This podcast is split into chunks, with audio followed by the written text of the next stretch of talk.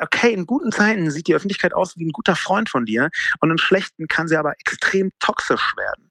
Wenn man das mitdenkt, dann glaube ich, äh, begegnet man dieser Sphäre, gerade was soziale Medien angeht, mit der richtigen Haltung.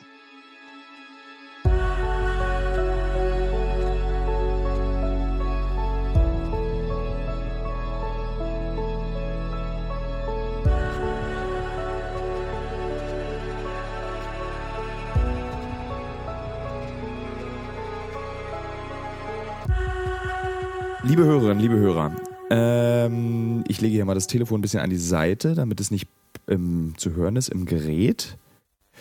Äh, liebe Hörerinnen, liebe Hörer, das ist die letzte Folge vor der Sommerpause des Alles muss raus Podcasts. Und ähm, ich, ich höre, ich stottere so ein bisschen bei der Anmoderation, weil ich nämlich das Brummen eines Telefons bei mir höre auf der Tonspur. Ähm, genau, also nochmal. Liebe Hörerinnen, liebe Hörer, das ist die letzte Folge vor der Sommerpause des Alles muss raus Podcasts und ich bin gerade in Washington DC. Mein Vater ist in Bazzaro. Der Grund, warum ich meinen Vater angerufen habe, ist folgender. Ich wollte eigentlich eine Folge machen mit, äh, ich höre es immer noch brummen. Entschuldige, Vater. So, jetzt. Jetzt ist besser. Ich wollte eigentlich eine Folge machen zum Thema Shitstorms, habe Mickey Beisenherz geschrieben, der hat nicht geantwortet. Dann habe ich Takis Würger geschrieben, der hat nicht geantwortet. Dann habe ich Matze Hietscher geschrieben, der hat nur Zeit morgen früh, der ist ja auch in der Sommerpause gerade. Äh, das wäre mein nachts um zwei und dann ist mein Vater ist im Prinzip die Notlösung. Oh. ja, danke. Und das Beste ist, ich glaube, ich kann mit dir gar nicht über Shitstorms reden, weil du weißt du, was ein Shitstorm ist? Eine böse Reaktion auf eine vielleicht richtige Meinung. Ähm, Gab es das eigentlich? Oder auch, nicht. Da, oder auch nicht. Also es gibt ja Shitstorms bei Leuten, die, die berechtigt sind. Ja. Berechtigt sind. Ähm, das Ziel dieser Shitstorms ist ja immer, dass diese Person in der Öffentlichkeit nicht mehr stattfinden soll. Das finde ich immer so ein ja. bisschen, das finde ich immer ein bisschen schwierig. Was ich mich gefragt habe, gab es eigentlich bei dir in deiner Zeit, also im 18. Jahrhundert, gab es da eigentlich auch schon Shitstorms? Oder wie sah das eigentlich früher aus, wenn versucht wurde, Menschen aus der Öffentlichkeit zu entfernen? Mir fällt da spontan lustigerweise eine Antwort ein, die du geben könntest, aber ich bin mal gespannt, was du antwortest, wenn ich dich das frage. Das fängt ja immer an, war es eine öffentliche Person oder war es, war es mehr im privaten Bereich? Das muss man schon trennen. Also öffentliche Personen wurden ja oft diffamiert. Und das endet ja bei Künstlern, Wissenschaftlern oft mit politischen Konsequenzen, sprich Berufsverbote, sprich Ausweisungen, Aberkennung der Staatsbürgerschaft und was alles. Also wenn also der Biermann sich so geäußert hatte, damals über unsere Bautätigkeit und er ist am nächsten Tag konnte er nicht mehr in die DDR rein, dann war das so ein Shitstorm. Nur eben, nur eben, von der Regierung äh, genau, initiiert. Genau, die Lust, öffentliche Seite. Lustigerweise, ja. Äh, lustigerweise klingen wir beide, jetzt wenn du das als Argument gelten lassen würde, klingen wir so wie Julian Reichelt der Ex-Bild-Chefredakteur, der jetzt ja in so eine Art rechte Bubble reingerutscht ja, ist, der genau, der genau sowas auch so sagt. Es ist wie in der DDR, äh, sobald man anderer Meinung ist, wird alles verboten. Deswegen ist eigentlich diese Argumentation recht gefährlich. Bevor du was sagst, Vater, nimm doch bitte ja. das Telefon in die Hand und halt es dir mal vor den Mund wie ein Mikrofon. Und zwar mit ja, gut, mach, ja, mache ich. Ja, viel, ich. viel besser. Na, ich will das ja nicht, dieser Meinung möchte ich mich überhaupt nicht anschließen. Ich habe ja extra differenziert zwischen öffentlichen Personen und öffentlicher Reaktion und privaten. Also wenn man jetzt privat bei Freunden oder bei anderen Leuten unter im, im Beruf gab es das ja auch, dass man Probleme bekommen hat, weil man irgendwelche angeblich falsch gearbeitet hat oder so. Dann gab's, aber die wurden ja nicht in dem Sinne schriftlich über irgendwelche Medien geäußert, sondern die gab's verbal in Sitzungen und in, in anderen Dingen. Wie erklärst du dir diese Wut? Diese, also es ist ja jede Woche gibt es irgendwen, der einen Shitstorm bekommt, egal ob berechtigt oder unberechtigt. Also irgendwie vor ein paar Wochen war es noch Finn Kliman, den Namen hast du wahrscheinlich noch nie in deinem Leben gehört. Danach kam Richard David Precht, den Namen hast du auf jeden Fall schon mal gehört. Ja, ja. Äh, und jetzt ist Sophie Passmann dran, die sich gestern, vorgestern in einem Interview äh, darüber geäußert hat, dass schwarze Personen in deutschen Medien oft ausgewählt werden, damit sie einfach eine Meinung vertreten, aber nicht wirklich was gegen Rassismus tun. Und dafür wird sie jetzt von einer sehr großen Gruppe Menschen mhm. angefeindet, wie sie denn als weiße privilegierte Frau den Schwarzen das Recht aberkennen könne, ähm, schwarzen Frauen in Deutschland das Recht aberkennen könne, eine ja. Meinung zu diesem Thema zu haben. Und sie wird halt, ich finde, es ist so, ich finde, es ist so ein ganz komplizierter Vorwurf, der Sophie Passmann da gemacht wird an der Stelle. So dieses White Privilege, also das weiße Privileg, sich Ja. über etwas zu erheben. Kann man das überhaupt jemandem vorwerfen? Also ist dir dieses Privileg bewusst? Zum Beispiel du als weißer Cis-Mann. Du bist ja ein weißer Cis-Mann in dieser Definition. Also ein Mann, der seiner Heterosexualität ein, sich total bewusst ist und eben privilegiert ist, der jetzt äh, Pensionär, Rentner ist. Ähm, siehst du das Nee, als Privileg? gar nicht. Nein, bin ich nicht. Ist mir nicht bewusst. Es ist Also, interessant, ich meine, weil das ist, du bist es. Also ich selbst, ich als dein Sohn sag dir, dass du äh, außerordentlich privilegiert bist, aber ist dir das bewusst? Nein. Und das wür- würde ich auch nie nutzen oder, oder missbrauchen oder irgendwie, nee, das kann ich gar nicht. Es, es, es spielt sich bei mir nicht ab, sagen wir mal so. Das ist lustig. mein. Genau, Ja. weil du, du bist dir dessen gar nicht bewusst und deswegen kannst du dir, also dieses Privilegs und deswegen verstehst du diesen Vorwurf wahrscheinlich auch überhaupt nicht. Nee, da muss ich ehrlich, äh, wenn ich ehrlich bin, muss ich das leider sagen, ja. Ähm, aber diese Wut ist dir Aber ja, ich denke, du Ja, hattest ja, Entschuldigung, du hattest doch in der Berliner Zeitung so nett geschrieben, wie ich denke. Also so in der Art, dass ich eben die Sachen anders beurteile, dass ich nicht gleich vom Bösen ausgehe und solche Sachen. Das passt schon. Und wenn man immer alles in Frage stellt und alle, weil die diese Medien nutzt, um wirklich Personen, wie du schon sagst, äh, zu de demontieren und auch, äh, ja, eigentlich, äh, ja, die nehmen sie nachher noch das Leben, nicht? wenn sie dann ganz fertig gemacht werden. das ist das tatsächlich, dachte ich das bei Finn Kliman, in diesem Fall zum Beispiel in seinem Shitstorm, weil das eben der berechtigt war. Also die Kritik an Finn Kliman war berechtigt, aber der Shitstorm, der danach folgte, war eben völlig ungelenk und völlig äh, ungesteuert. Und ich dachte zum Teil wirklich, dass dieser Mensch ähm, sich das Leben nimmt, weil er einfach äh, seiner Existenz beraubt wurde. Bere Ja, irgendwie auch berechtigterweise, weil er einfach auch Scheiße gebaut hat. Aber die Art des Hasses ist immer wieder überraschend. Also ich habe ja auch schon mal einen Ja. ganz, ganz kleinen Shitstorm erlebt. Ich erinnere mich daran, Vater, wir beide haben darüber gesprochen, wie sauer du am Armbrotstisch wurdest, als ich dir erzählt habe, dass gerade inter im Internet Menschen mir berechtigte Vorwürfe machen, aber die Diskussion dazu auf, mit einem Hass geführt wird, der ja zu nichts führt. Zu, weder zur Nee. Klärung des Problems noch zur Korrektur einer Einstellung. Sondern es würde ja theoretisch dazu führen, dass man noch verbiesterter wird. Also, um wieder das Beispiel Biermann zu nennen, der ist ja biestig geworden, auch durch diese Abneigung, die er erfahren hat. Ja, und dass er eben nicht mehr sein Publikum hatte und so viele andere Dinge eben. Ne? Das muss man ja auch berücksichtigen. So, jetzt Fatih noch eine Berichtigung zum Telefon. Halt das Telefon mal still. Du bewegst es vor deinem Mund. Ich höre das. Ja. Also, gut. Ja, also wie gesagt, wir hatten gerade durch Zufall heute über den, über den Georg Kreisler was gehört im Radio. Erzähl mal. Der hatte heute 100. Geburtstag und da haben sie gesagt, er hatte sich ganz große Feinde gemacht, weil er äh, dieses Lied gemacht hat, wir gehen im Park Tauben ver äh, vergiften. Das war sehr, und es hat derartig Theater gebracht, aber eben kein Shitstorm, sondern mehr so, dass eben die Leute ihn von der Seite angeguckt haben, wie er so hübsch schreibt äh, oder sagt. Man hat ihn ein bisschen, naja, man hat ein bisschen gemeckert so. Also es war nichts Böse, sondern man hat einfach also unter dem Motto, na so können sie es ja auch nicht singen, ne? Das, aber erklär mal, das, das musst du mir nochmal genauer erklären. Das verstehe ich gar nicht. Wer ist Georg das- Kreisler und was Ein ist das Lied? österreichischer Ka- Kabarettist, der hatte sich so auf diese bösen Dinge in seiner Heimatwelt, der war auch äh, Immigrant, war äh, jüdischer, jüdischen Glaubens, war äh, in der amerikanischen Armee und ist 43 wiedergekommen und hat dann dieses Österreich als amerikanischer Staatsbürger mit österreichischem Hintergrund erlebt. Und da war eben das Kleinbürgerliche und so weiter. Und eins dieser Lieder war eben unter anderem Alltag, was machen wir? Ach, gehen wir in den Park, Tauben äh, vergiften. Das war so, eigentlich war das ja eine Glosse, nicht? Das war ja nicht ernst gemeint. Würdest du sagen, jetzt wird es interessant, dass das Erheben über andere ein Phänomen des Kleinbürgerlichen ist? Ne, glaube ich nicht.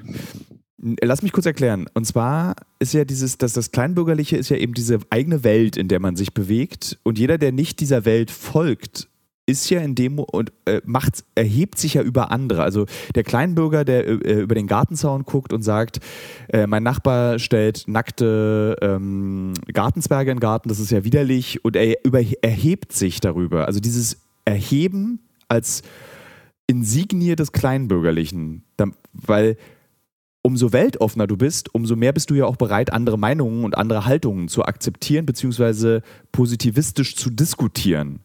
Der Kleinbürger allerdings holt sofort die Waffen raus. Hm. Das glaube ich nicht.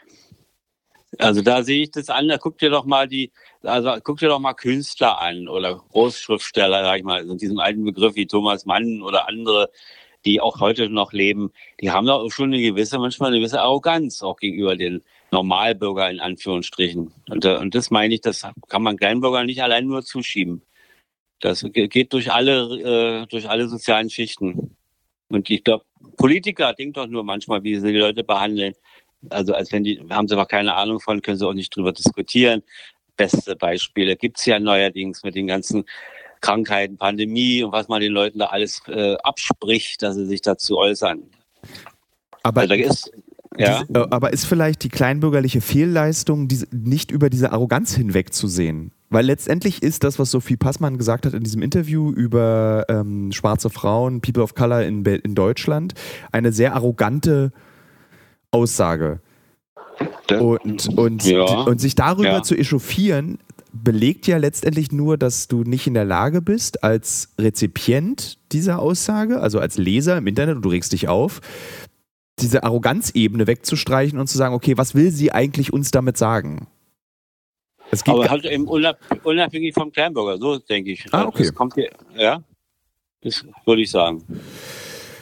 Dieses, ähm, dieses ein bisschen egaler, die Welt zu betrachten, warst du immer schon so oder kam das wirklich erst später im Alter, so wie es in der Berliner Zeitungskolumne, die, liebe Hörerinnen und Hörer, hier im Anschluss auch noch vorgelesen wird? Aber dieses. Äh, oh, das ist perfekte, das war gerade perfekte Tonqualität, wo du es da gerade eben hingehalten hast. Ja.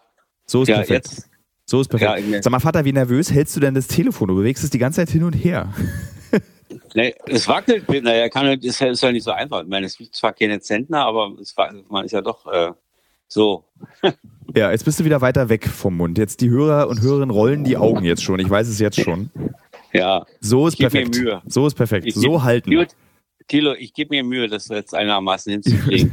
Aber die letzte Frage, die müsstest du jetzt nochmal wiederholen. Ja, die letzte Frage war, wie du ähm, diesem, also dieser, ich reg mich einfach weniger über Dinge auf. Und da frage ich mich, warst du schon immer so, dass du dich weniger über Dinge aufgeregt hast oder kam das wirklich? Nee, nee, nee. Nee, das ist tatsächlich so in den Jahren gekommen. Das, wenn man zum Beispiel im Berufsleben steht und eine Aufgabe hat, die zu erfüllen ist, und da gibt es eben Kritiker, zum Teil berechtigt, aber oft auch eben unberechtigte Kritik, da kann man sich dann schon aufregen über die Arbeit, die man geleistet hat und dann merkt man, ui, kommt ja gar nicht so an. Kommt immer vor, natürlich. Wenn du so zurückblickst auf dein Leben und sagst, okay, ich hätte mich einfach auch weniger an meinem Leben aufregen sollen, ist, siehst du das so oder sagst du, nee, es war nee, schon richtig, dass nee. ich mich aufgeregt habe? Es war gut so, war eigentlich richtig. War manchmal vielleicht sogar zu wenig. Okay. W warum?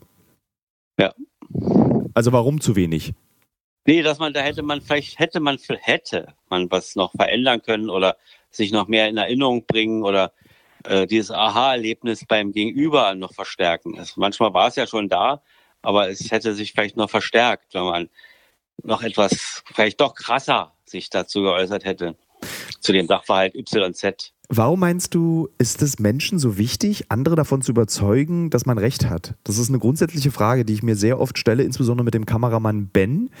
Wo, unsere Gespräche basieren letztendlich nur darauf, dass der eine den anderen versucht zu überzeugen, dass der eine Recht hat. Warum ja, ist Menschen ja. das so wichtig, dieses Recht haben? Na, ich denke einfach mal, das mit dem Recht haben, ich denke, man will einfach seine Meinung dazu äußern und hofft, dass man den anderen damit davon überzeugen kann. So vielleicht die Überzeugungsarbeit, dass man eben irgendwie besser ist, vielleicht informierter oder wie es auch immer. Also es ist, hat schon so einen Grund der, des Sendungsbewusstseins. Ne? Ich finde es total, weil wir beide, wenn wir uns unterhalten, ich weiß, es gab mal eine Phase zwischen uns beiden, wo ich versucht habe, dich ganz viel davon zu überzeugen, dass mein Weltbild richtiger ist als deins. Ja. Das ja, mache ich ja. auch nicht mehr, weil das Quatsch ist, dich davon zu überzeugen. Insbesondere, weil du ja äh, im Gegensatz zu vielen anderen älteren Teilen unserer Gesellschaft, da sage ich mal, bereit bist, auch dich anzupassen, also dazu zu verändern. Also du hast ja diese Bereitschaft, ja. auch neue Haltungen und Meinungen zuzulassen und verwehrst dich nicht dagegen. Ähm, genau. Dieses, und ich habe irgendwie auch gelernt, dass es, es bringt einem selbst nichts, wenn man andere überzeugt. Und ich habe auch das Gefühl, überzeugen funktioniert auch nie. Ich, ich, kann dir kein Beispiel nennen, wo ich eine Debatte geführt habe, die am Ende damit endete, du hast, ich stimme dir zu 100 Prozent zu, du hast vollkommen recht mit allem, was du sagst. Oh, naja, das kann man auch so absolut nicht sagen. Gibt's schon. Ich kann dir jetzt kein Beispiel nennen, weil es dann immer so herausgehoben ist. Äh, und aber es gibt schon, dass man am Ende dann hört, ah ja, ach so hast, hast du recht, so habe ich es noch nicht gesehen. Habe ich schon nicht oft, aber erlebt. Ja, man, so man, ne? das sind seltene Momente, die man äh, ja. äh, hat. Ja. Du bist ja letzte Woche 70 geworden, Vater. Nee, vorletzte ja. Woche war, war, das, ne? Vorletzte. Wann hast 7. du, Juli. Wann hat man angefangen, darüber nachzudenken? Das will ich mal wissen, das, weil es ist ja sehr beliebt im Internet, so mit alten Leuten darüber zu reden, was, die, was man vom Leben lernen kann. Wann fängt man an, darüber nachzudenken, dass man ja 70 wird? Ist das eine Überraschung oder fängt man so mit 65 darüber an nachzudenken, weil ich kann mich erinnern, ich habe mit Mitte 30 darüber nachgedacht, dass ich bald 40 werde. Ja, das stimmt, so in der Mitte immer, in der Mitte dieser, dieses Jahrzehnts, äh, dieses, da denkt man schon nach. Welche Überlegungen hat man dazu? Naja, das war, das, naja, wie soll ich das sagen? Was man, bestimmte Dinge äh, werden eingeschränkter sein, die Gesundheit wird vielleicht nicht so gut sein.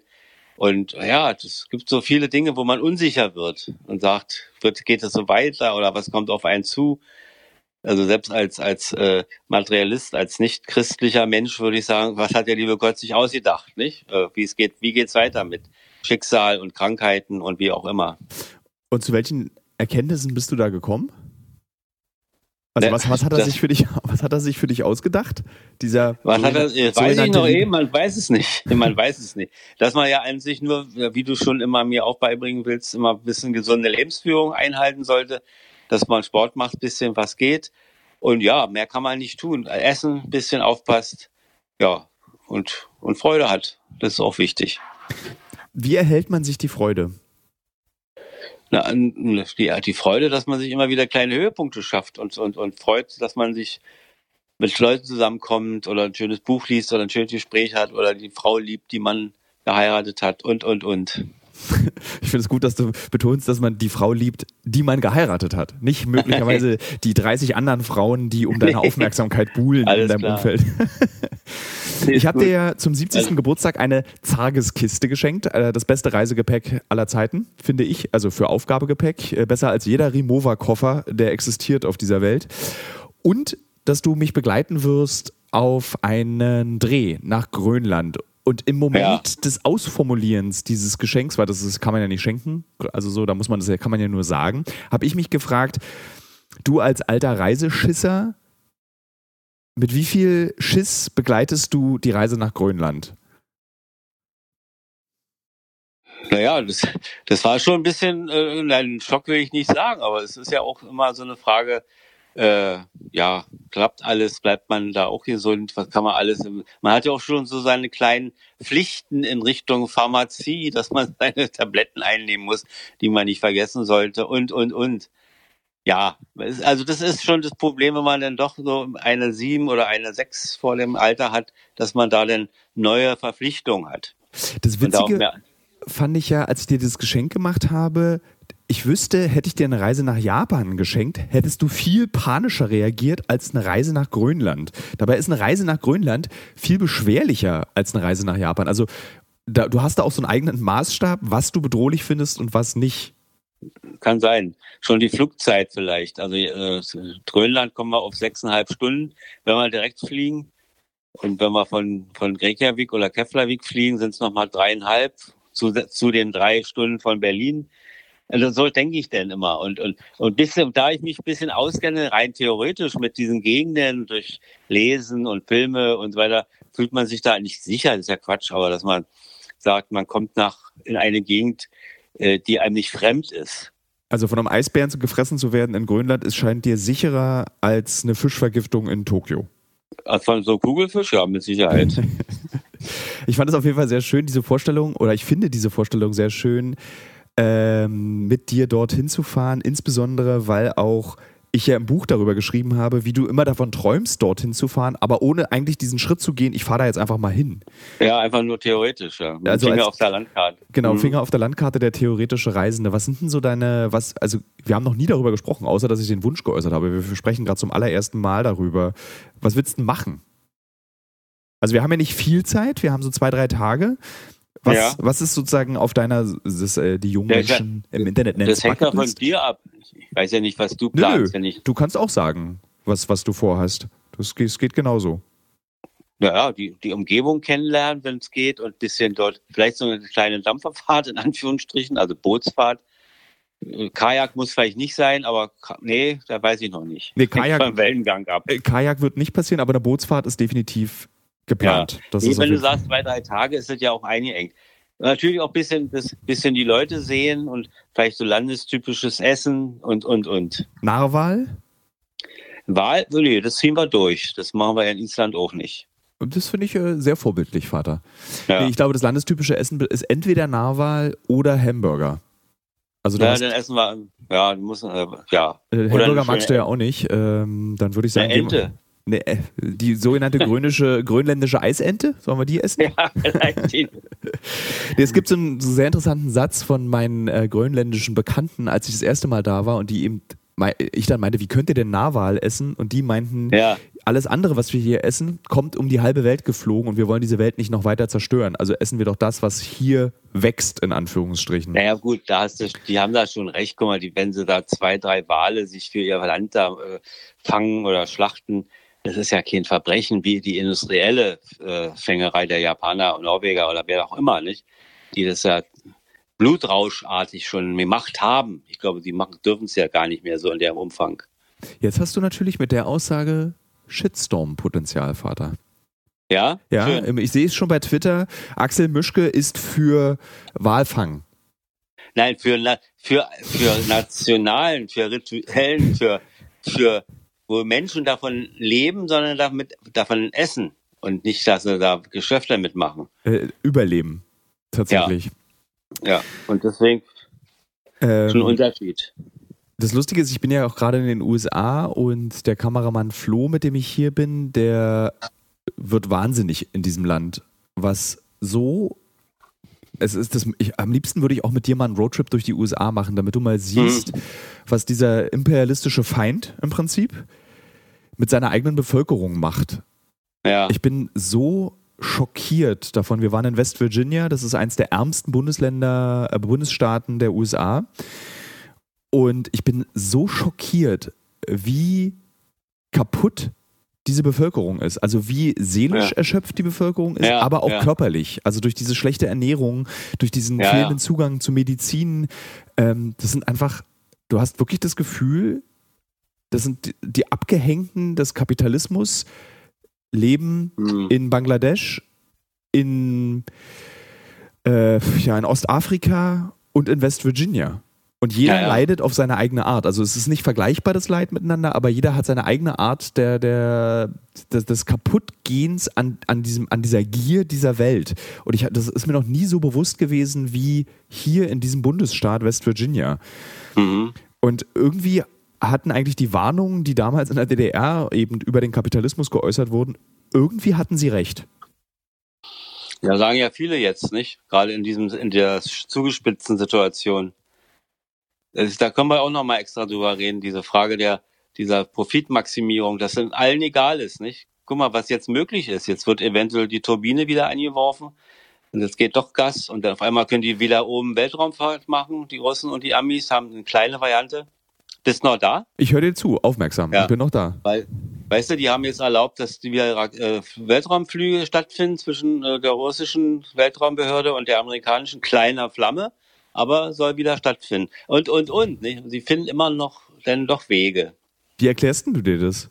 Also was, was Ja. erleben wir da? Ja, weil es, wir erleben so eine Art, äh, bisschen, wir machen, na gut, die, die Sanktionen sind schon hart gegen Russland, aber bestimmte Dinge sagen sie eben, das brauchen wir ja, sonst schmiert uns die ISS ab, da müssen die Leute oben sein. Wir brauchen ja doch das Gas. Und unsere Leute sagen, wir brauchen, wenn das Gas nicht kommt, ist das ist vorbei. Das kriegen wir nicht ersetzt, ne? Da, da klappern ganz schön die, die, die Zähne, glaube ich, jetzt in den Ministerien. Dieses moralische Dilemma, in dem sich jetzt eigentlich die westliche Welt befindet mit Russland, ist das etwas, was dich überrascht hat oder ist das, was jeden Krieg eigentlich begleitet? Das denke ich ja, was du sagst. Nee, mhm. ist das, du musst dich entscheiden zwischen einem von beiden. Ja, ich, ja, das moralische Dilemma ist immer. Kannst du dich in der Geschichte an ähnliche, vergleichbare Dilemmata na, erinnern? Na, na, die ersten Vergleiche waren, die Westen sind ja aus dem Ersten Weltkrieg, wo die Krupp hat an Frankreich und Deutschland geliefert und, und alles. Die haben also, ein deutscher Soldat konnte genauso von einer deutschen Patrone oder Granate getötet werden wie ein französischer Soldat. Also da war ja nur die Unmoral äh, besonders stark. Also sie haben Geld verdient, wie sie konnten und man weiß, was jetzt ist. Ne? Also zumal, wenn die Waffen dann in, in Feindeshand in Anführungsstrichen fallen, oder abgezweigt werden, dann geht es genauso los. Das ist ein ja eine, Beispiel nur. Das ist ja, ich, wir haben uns ja beide, also du hast ja die Kolumne auch gelesen über Richard David Brecht. Ich erinnere nochmal, liebe Hörerinnen und Hörer, am Ende kommt die Kolumne.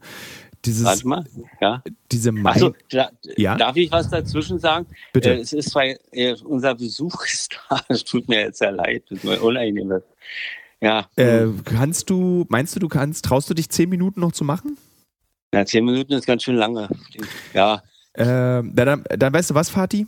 Ja, dann ist es eine ja. sehr kurze Folge heute geworden. Dann mache ich für, ach, ich rufe noch mal jemand anderes an für diese Sommerentschlussfolge. so, dann danke ich dir, Vater. Ach, jetzt fing es gerade an, spannend zu werden, äh, weil ich natürlich noch von dir wissen wollte, wie du zu diesen Waffenlieferungen stehst und weil wir ja beide da eine sehr äh, ähnliche Meinung haben mit unterschiedlichen Motiven. Aber ja. ich wünsche dir einen schönen ja, Warte doch. Ja. Die können wir doch, die Frage stellen sie doch noch. Okay. Also. Ähm, ja, es gibt ja diese Debatte, dass man, sobald man sich gegen diese Waffenlieferung äußert, man ein verträumter Pazifist ist, der eigentlich nicht das Recht hat, aus seiner privilegierten, da sind wir wieder, äh, ja. Position heraus zu sagen, man sei gegen diese Waffenlieferung aus ethischen Gründen. So. Ja, man kann, ja, man kann auch dagegen sein, weil eben da Riesenindustrien dran verdienen. Nicht? Das ist ja auch eine andere Frage. Und das ist das Interessante, weil da sind wir beide einer ähnlichen Überzeugung. Ich bin aus ganz faktischen, aus ganz sachlichen Gründen nicht gegen ja. diese Waffenlieferung, aber gegen eine, gegen diese Kriegslust bin ich ja eher, weil hinter dieser ja. Zustimmung zur Waffenlieferung, die ja diplomatisch auch eine Entscheidung darstellt, steckt ja eine unfassbare und mir nicht erklärbare Kriegslust. So dieses haben, also ich kann mir das, also ich bin wirklich total verwirrt, wenn ich in die, nach Deutschland sehe, wo vor dem Ukraine-Krieg noch 80 Prozent gegen die Bundeswehr ja, ja. waren und gegen Aufrüstung und jetzt scheint das alles weg zu sein. Und ich frage mich, wie erklärt man sich selber als Mensch, als Bewohner dieses Landes, dass ich noch vor fünf Monaten gegen eine Bewaffnung und Aufrüstung war und jetzt aber Krieg unterstütze? Aber ich kann mir das eben nur so erklären, dass das so fast der Effekt ist wie im Ersten Weltkrieg. Ich meine, du sagst es, der Vater war es ja noch nicht dabei. Aber diese Begeisterung, dieser die sogenannte Hurra-Patriotismus, dass die, die Gewehre mit Blumen schmückten, wenn die ausgerückt sind und alle sich freiwillig gemeldet haben und für, für den Kaiser und für Vaterland zu kämpfen und es nichts Schöneres gibt, den Heldentod zu erleben. Gut, das ist jetzt nicht unser Problem als Deutsche, dass wir Heldentod-Gefahr äh, haben. Aber diese auf einmal dieses Aufrufen und Waffen und wir kämpfen und wir werden die Russen besiegen, da hat man wieder was, sage ich mal.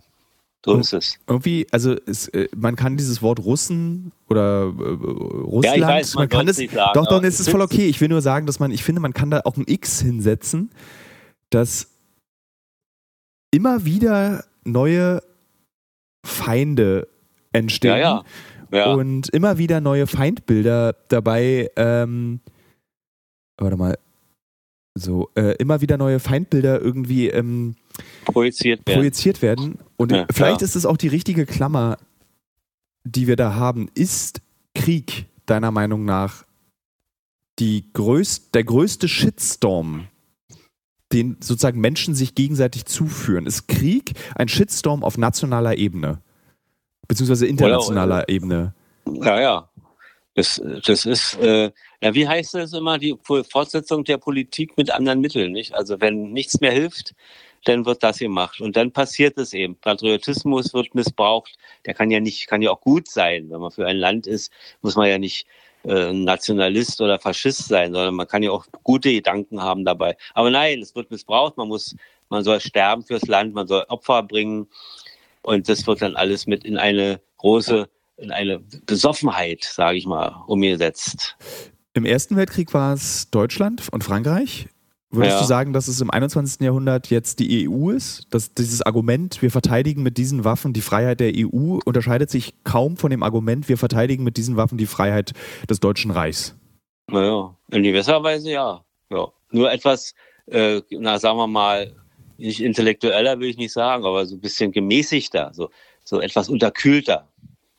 Erschöpft einen es nicht, wenn man so ein Leben, du darfst gleich zu Onkel Bernd und Kaffee trinken. Nee, nicht mehr. Und wir haben hier, wir haben unsere Nachbarn eingeladen. Ah, okay. Ähm, Ja.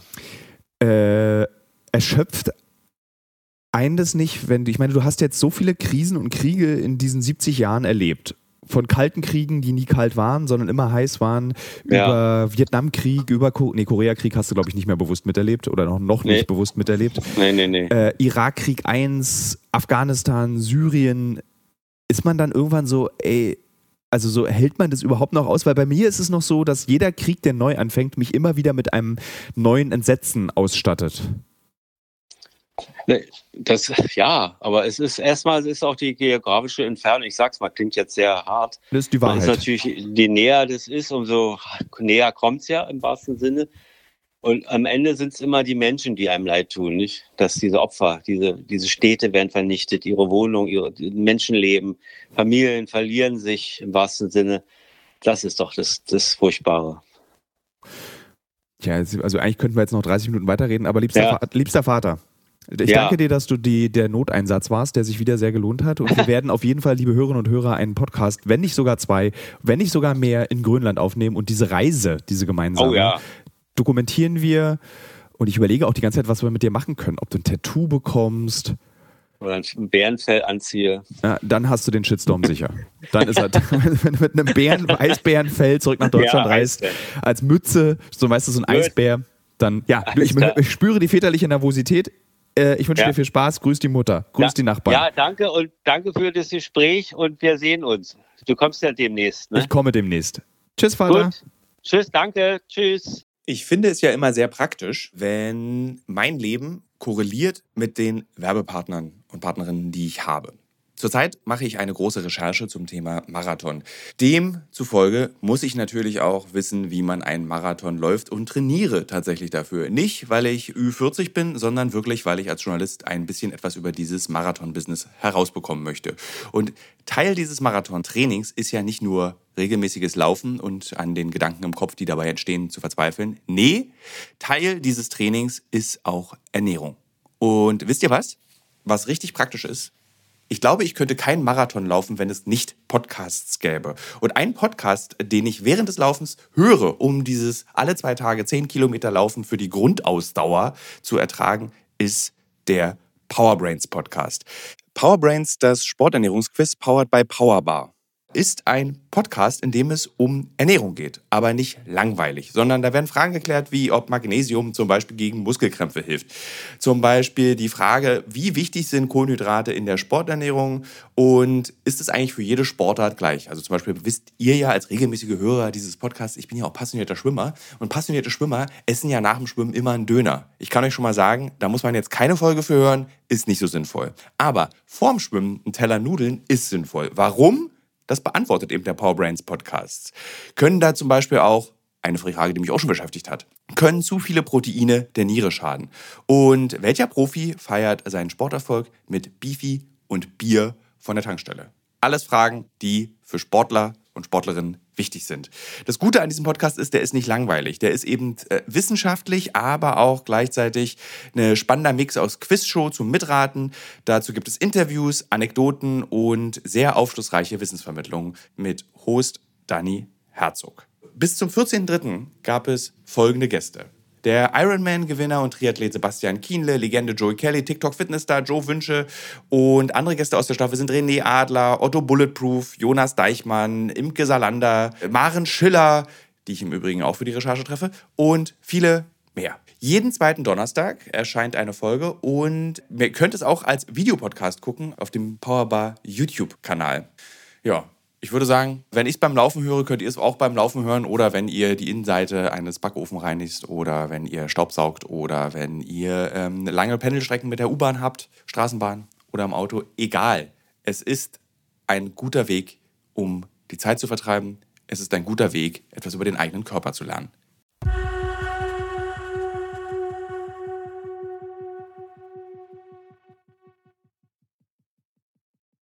Die Aufnahme läuft und ich äh, erkläre mal ganz kurz den Hörerinnen und Hörern des Podcasts, dass ich jetzt nach dem Gespräch mit meinem Vater doch noch Sascha Lobo erreicht habe, um mit ihm darüber zu sprechen. Er ist im Prinzip nicht wie mein Vater. Aber so wie sich mein Vater in der Geschichte von allem auskennt, kennt sich Sascha Lobo in dem aus, in dem sich mein Vater gar nicht auskennt, nämlich im Internet. Aber das muss ich, glaube ich, nicht erklären. Er ist selbst erklärt, hat auch einen eigenen Podcast mit seiner Frau, ähm, Jule Lobo. Feel the News heißt dieser Podcast. Ähm, und jetzt gibt es wieder einen Shitstorm. Und ich habe mit meinem Vater gerade eben vor zehn Minuten mit etwas diskutiert, was ich dich auch gleich anfangs schnell fragen möchte. Und zwar fragte ich ihn, ist der Shitstorm eine Insignie des Kleinbürgerlichens? Nämlich das über den Zaun gucken und sich das Aufregen darüber, dass andere nicht so denken wie man selbst. Das glaube ich nicht. Das glaube ich deswegen nicht, weil der Shitstorm sehr vielgestaltig ist, viel vielgestaltiger als die meisten Menschen annehmen.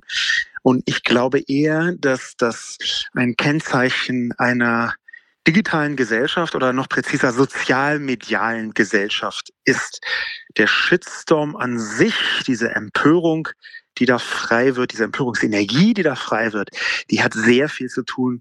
Einerseits mit der Technologie und andererseits auch mit dem Mindset von sozialen Medien.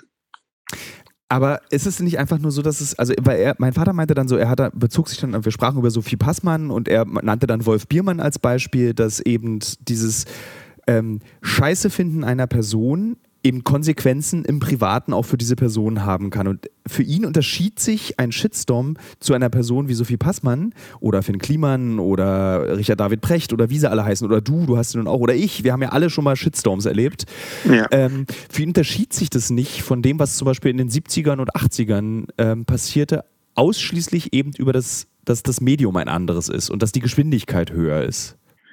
Das wäre aus meiner Sicht eine falsche Einschätzung, dass sich das nicht unterscheidet. Unter anderem deswegen, weil der Shitstorm für sich genommen nicht mehr wirklich eine Obergrenze hat. Also da gibt es nicht diese eine Ebene, wo klar ist, hier geht's nicht weiter, denn im Shitstorm-Kontext kann tatsächlich auch so eine richtige, äh, dann eben auch massenmedial relevante Kollerkommunikation stattfinden, ähm, unter der dann sehr viel mehr leidet als jetzt nur die Person, die jetzt, sagen wir mal, in den 70er Jahren irgendwie von zwei, drei, fünf oder 20 Leuten gedisst worden ist. Ich glaube, durch die sozialen Medien und dass da Leute so mitpöbeln können und mit kritisieren können, ist dann ein etwas Neues entstanden. Ich glaube nicht, dass man das vergleichen kann mit Dingen aus den 70er und 80er Jahren. Ja, das ist was strukturell Neues und deswegen fehlt uns auch manchmal ein bisschen der Begriff dafür. Also würdest du sagen, dass wir einen neuen Begriff dafür prägen müssten, wie diese Debatten unsere Kultur auch prägen? Also Shitstorm ist ein falscher Begriff dafür am Ende. Ja, ich finde Shitstorm tatsächlich als Begriff verengend weil er die Kritik erstmal abwertet und manchmal ist die Kritik ja sinnvoll. Ja? Es gibt auch sehr viele unterschiedliche Shitstorms. Manche sind einfach super notwendig, weil sie einen Missstand öffentlich machen, der vorher so ein bisschen ähm, unter den Tisch gekehrt worden ist, jetzt nicht absichtlich, aber vielleicht einfach nicht groß geworden ist als Thema. Manchmal sind Shitstorms Druckmittel, manchmal sind Shitstorms soziales Korrektiv und gar nicht so selten schießen sie komplett übers Ziel hinaus. Ich muss dazu sagen, jetzt im aktuellen ähm, Sophie Passmann-Kontext. Sophie Passmann ist mm, meine ähm, Trauzeugin meiner Hochzeit gewesen. Das heißt, ich bin nicht wirklich neutral und aber unabhängig von dieser Neutralität finde ich, dass dieser Shitstorm gegen sie schon wieder viele sehr interessante Elemente hat, wo ich sagen würde, hier wird, und das ist halt ein Kennzeichen vom Shitstorm, hier wird nicht nur genau darauf geachtet, was hat sie gesagt, was hat sie nicht gesagt, sondern hier wird vor allem sehr viel Wäsche, die sich über die Jahre angesammelt hat, und zwar dreckige, gewaschen. Hier sind angestaute Aggressionen, die losgelassen werden und die leider sehr stark überdecken, was man tatsächlich als Kritikpunkte anbringen könnte. Ja, und das ist eines der Kennzeichen von Shitstorms, die ich hochproblematisch finde, dass neben einem veritablen Shitstorm, wo sich Leute auch gegenseitig reinsteigern, ohne dass dann die Bezugsperson irgendwie was dazu tun muss, da steigern sich Leute und werden immer heftiger und immer aggressiver und immer höher, ähm, dann wird, wird sie verteidigt. Und das macht das noch schlimmer, dass hier sinnvolle Kritik und auch fein ziseliertes Auseinandernehmen und Argumentieren, das wird komplett überdeckt und damit sogar irrelevant. Ja, das heißt, es gibt Situationen, wo ein Shitstorm gegen eine Person im Prinzip das ist, was sie sich wünschen muss, damit ähm, die Kritik nicht so wirksam wird. Ja, das ist im Sophie Passmann-Fall, wie gesagt, das ist noch ein bisschen anders gelagert, vor allem, weil der so, der war sehr klein. Der war nicht besonders wirkmächtig, der war vergleichsweise klein. Ähm, der war aus meiner Sicht, auch wenn man da Sachen hätte kritisieren können, war der äh, in Teilen so weit weg von dem, was tatsächlich sinnvoll war als zu äußernde Kritik. Da sind so viele Leute komplett ohne Argumente eingestiegen. Das fand ich ein bisschen äh, grotesk, aber die Leute werden schon wissen, äh, warum sie was wie machen. Und ich glaube eben, das Warum ist am Ende schon auch ein bisschen, endlich haben wir mal einen Punkt, wo wir drauf rumhacken können. Im Shitstorm, und das ist die wichtigste Erkenntnis für alle Beteiligten, wird man mehr als nur eine Person, man wird zum Symbol für all das, was die Leute, die es betrifft, über Jahre aufgeladen haben an Aggression. Und dann plötzlich haben wir ein Symbol, auf dem sie äh, rumhacken können, dann projizieren sie das Symbol auch groß. Und deswegen werden so, werden so Shitstorms häufig von allen Seiten als ungerecht wahrgenommen, weil es um mehr geht als die Person und äh, viel mehr ein Symbol entstanden ist.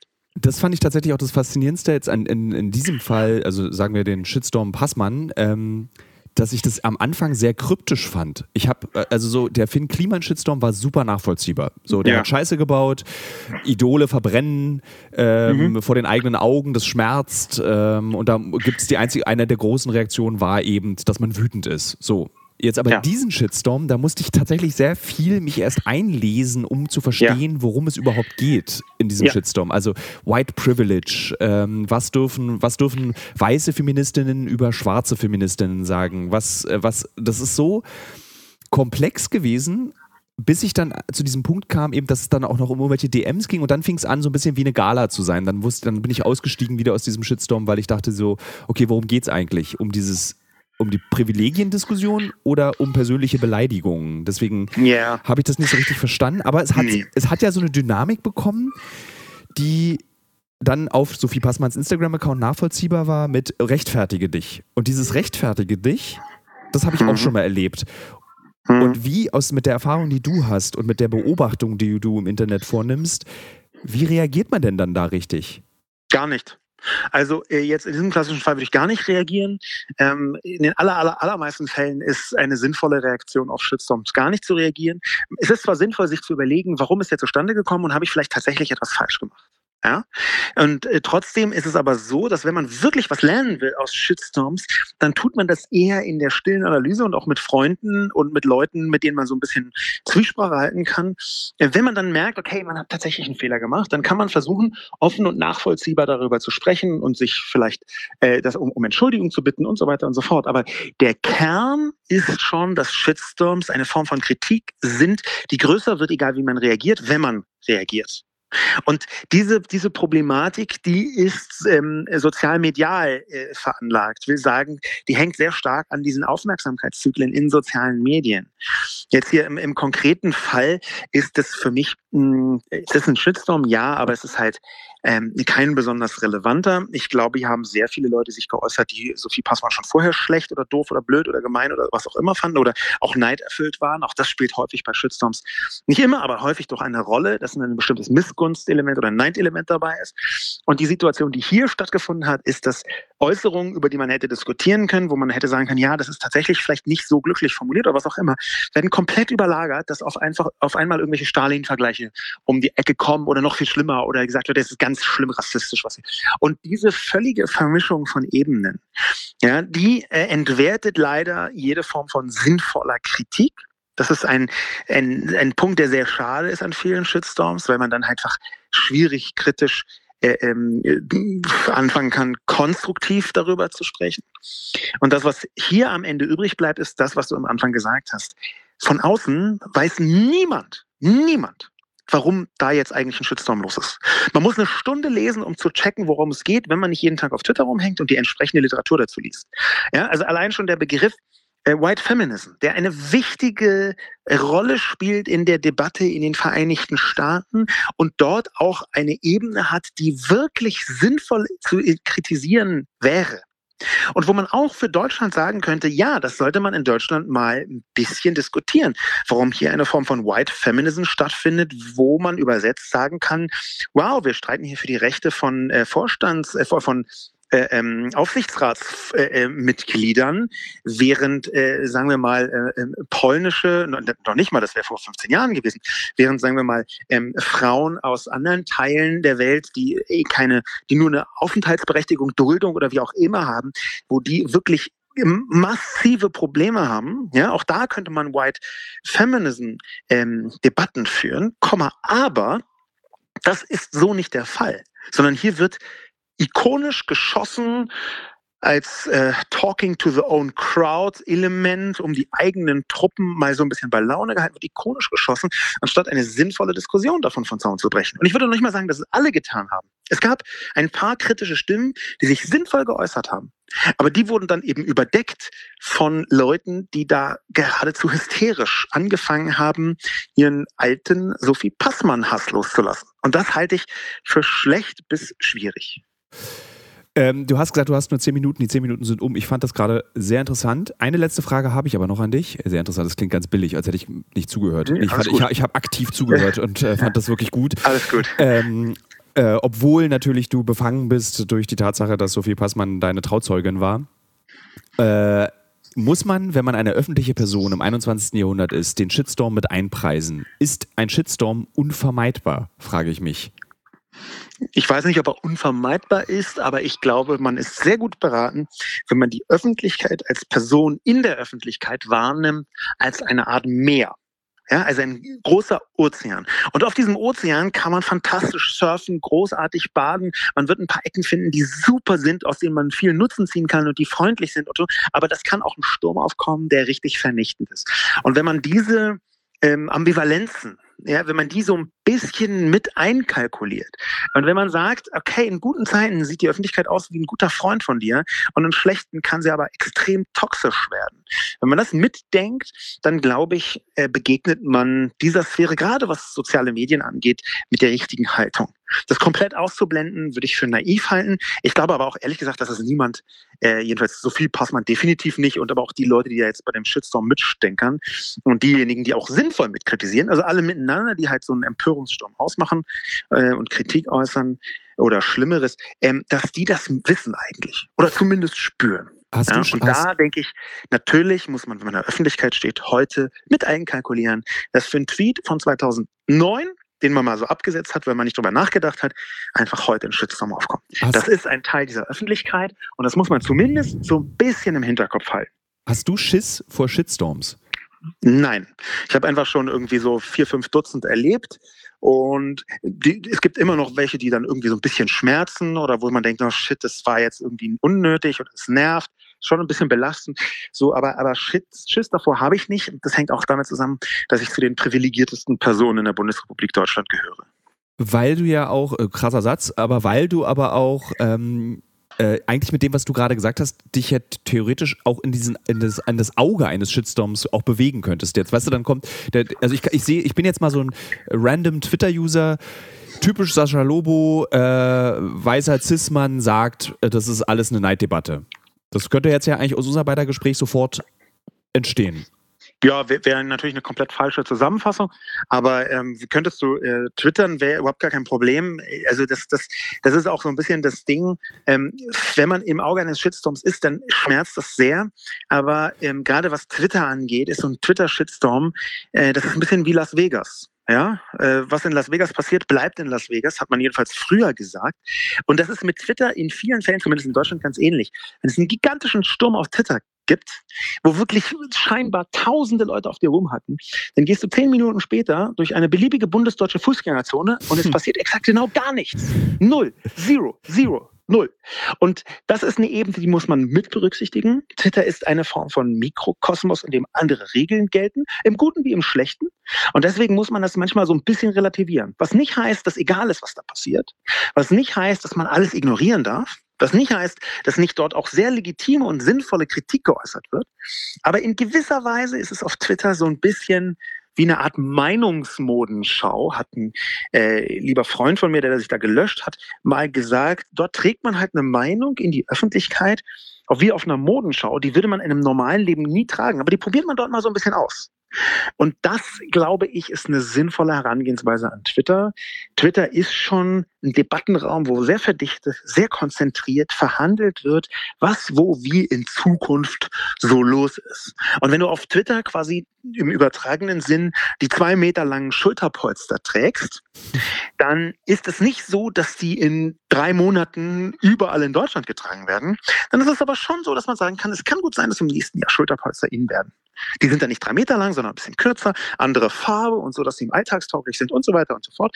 Aber man spürt dort so ein bisschen, wie ist eigentlich die Diskurs-Avantgarde unterwegs? Und das ist eine sinnvolle Funktion. Und auch Shitstorms haben sinnvolle Funktionen. Das heißt bloß, dass man die nicht zu 100 Prozent in jeder Dimension, in jeder Situation für voll nehmen darf. Was zugegebenermaßen schwierig ist, wenn man selbst in der Mitte eines solchen Shitstorms ist. Dann ist meine letzte, meine echte letzte Frage tatsächlich hat sich damit erübrigt. Äh, ich wollte dich fragen, ob es gilt, Shitstorms zu überwinden oder ob es sowas ist wie Corona.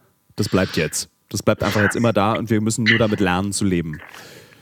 Das ist nicht sowas wie Corona, weil Corona hat aus meiner Sicht wirklich gar nichts Positives und äh, höchstens als äh, unintendierte Begleiteffekte. Und Shitstorms sind halt immer dann gut und die können sogar gut sein, wenn sie auf eine bestimmte Form als soziales Korrektiv hinarbeiten. Ja, und wenn ich einen Shitstorm mache gegen einen großen Konzern, weil der irgendwelche, sagen wir mal ganz platt und plakativ, Kinderarbeit in Indonesien betreibt, dann ist der darauf folgende Shitstorm tatsächlich ein wichtiges soziales Korrektiv. Und es gibt natürlich auch Personen, wo dieses soziale Korrektiv sinnvoll sein kann. Das wissen wir alle. Die Problematik ist nur, dass tatsächlich der Shitstorm als Universalinstrument nicht so einfach greifbar ist. Und es ist halt nicht one size fits all. Und manchmal geht das in Bereiche, die sehr ungerecht und dann eben geradezu toxisch sind und damit kontraproduktiv werden. Sascha, vielen Dank, dass du ähm, so kurzfristig dir Zeit genommen hast, mit mir zu sprechen. Sehr gern. Es waren jetzt 16 Minuten. Ich hoffe, das ist okay für dich. Alles cool. Ich gehe gerade wieder runter zu den Gästen. Fantastisch. Ich drücke Stopp.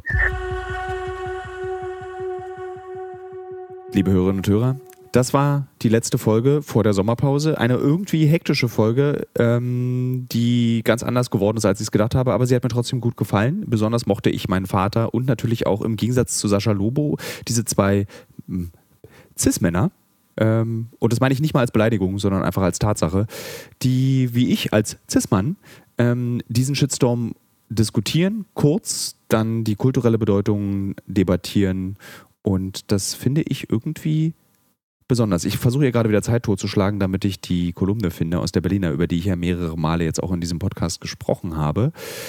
Sie lädt gerade in meinen Pages und ähm, da ist sie.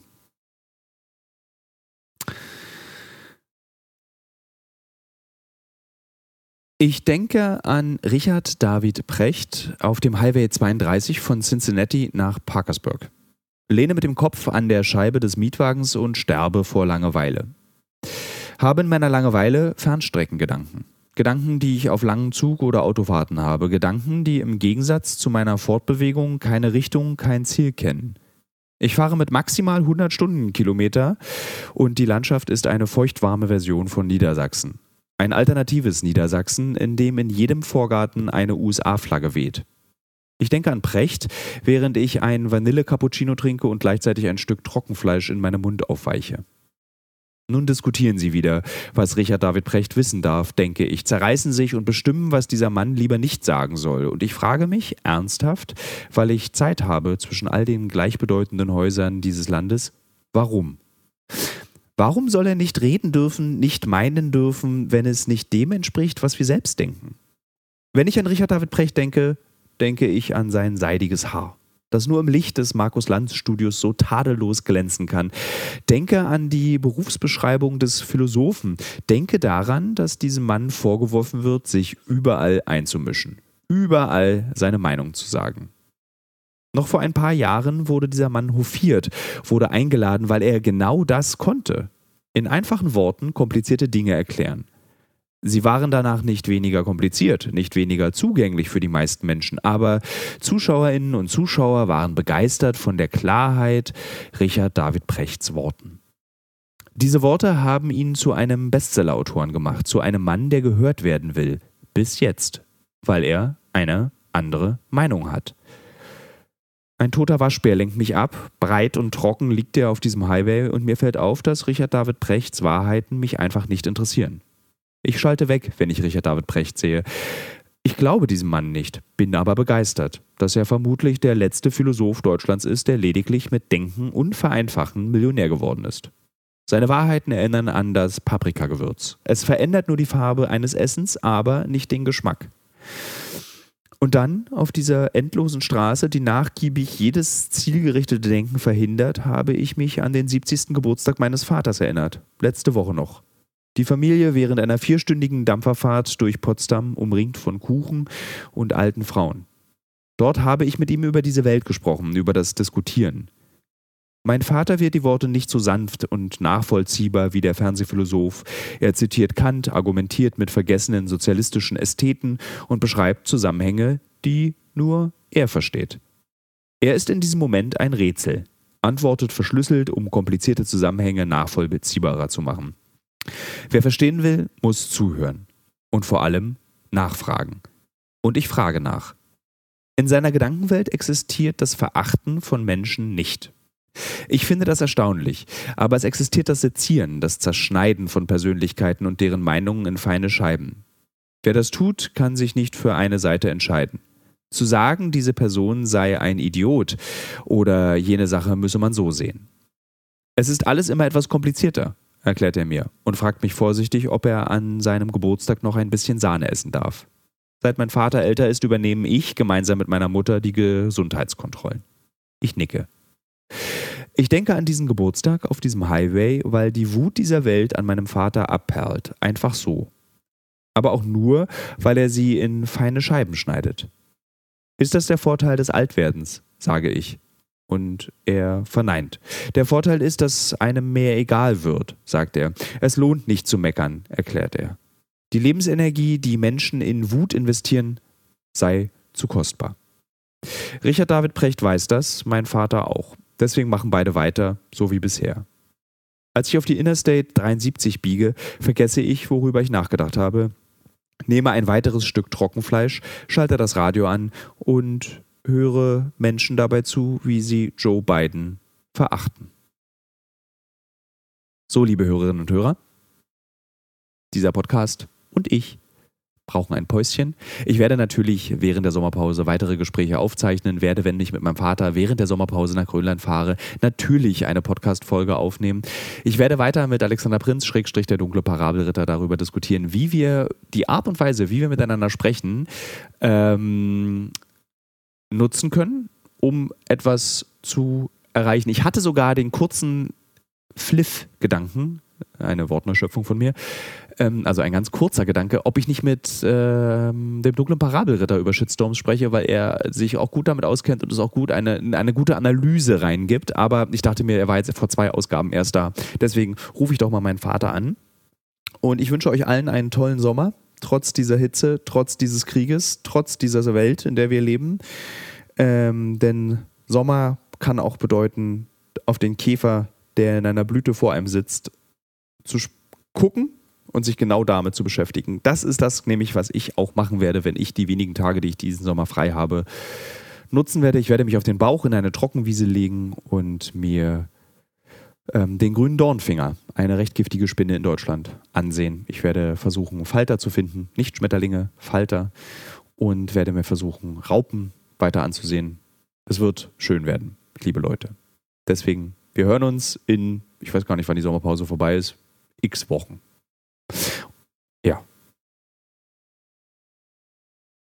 Und natürlich äh, geht das hier nicht zu Ende. Ähm, möchte ich natürlich wieder einen Kulturtipp geben. Ich habe ein Buch gelesen, das heißt Helgoland und beschäftigt sich mit der Quantentheorie in all seinen Ausführungen und dass wir es nicht verstehen und was es bedeuten soll. Ich habe dieses Buch nicht verstanden. Ich kann es auch irgendwie nicht empfehlen, obwohl das Ende echt interessant ist, aber es ist irgendwie so, man muss, nee, also irgendwie ist es so, es ist verkauft wird es als sehr bekömmliches Buch, aber es ist es überhaupt nicht. Ich hatte irgendwie keine große Freude damit. Ich hatte Neugierde, aber keine Freude. Das ist, kann ich da schon mal sagen. Habe dann zur ähm, Ablenkung mit den Kollegen und ja, nur mit den Kollegen im Auto ein ein Hörbuch gehört. Das kann ich allen empfehlen. Das Ding auf der Schwelle von H.P. Lovecraft. Ein Autor, der heute so nicht mehr existieren kann, denn ähm, er ist ein Rassist, ein Xenophob, ein wahrscheinlich ein Arschloch gewesen. Aber ähm, ich muss leider sagen, dass ich seine Horrorgeschichten und seinen Einfluss auf das Genre Horrorliteratur, Horrorfilm, Horrorvideospiel ähm, so enorm ist, dass ich äh, schon auch eine gewisse Verehrung für den Inhalt dessen, was er geschrieben hat, empfinde. Also wer ähm, sich langweilen will am Pool, am Strand, zu Hause, auf dem Balkon, äh, in der U-Bahn, der liest bitte das Buch Helgoland. Wer sich fürchten möchte, liest egal was von H.P. Lovecraft. Ich kann nur nicht empfehlen, als Einstieg das Buch Berge des Wahnsinns zu lesen. Das ist recht öde, aber trotzdem unterhaltsam.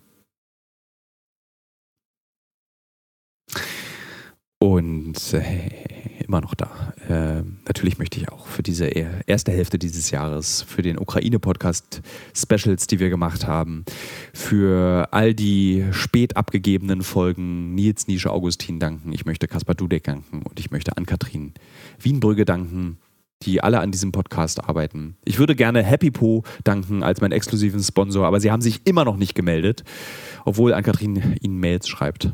Sie melden sich einfach nicht. Das klappt nicht.